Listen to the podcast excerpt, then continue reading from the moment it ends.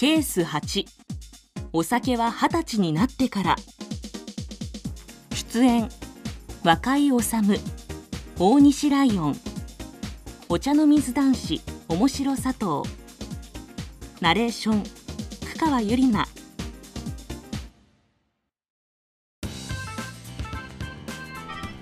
ということで日本代表チーム強化合宿。今日までお疲れ様でした。乾杯！乾杯おい大悟お前なんで飲んでないんだいや監督僕まだ19なんで。何言ってんだよ。そこらの大学生だって飲んでるじゃねえか。そうですけど。ほら研修でも未成年は飲んだらダメだって。うるさいうるさい。監督の言うことが聞けんのか。お前そんなんで日の丸が背負えるのか？わかりましたよ。飲んでやりますよ。はいみんな注目。大悟が今から飲みます。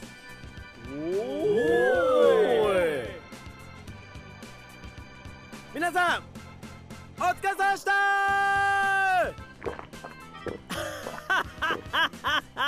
それでこそ日本代表だ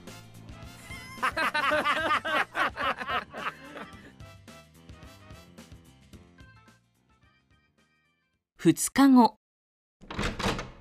お疲れ様です。大悟。はい。この動画知ってるか？大変なことになってるぞ。え？大悟が今から飲みます。おえ？なんすかこれ？多分店にいた他の客が隠れて撮ってたんだよ。皆さんお疲れ様でしたどうしよやばい！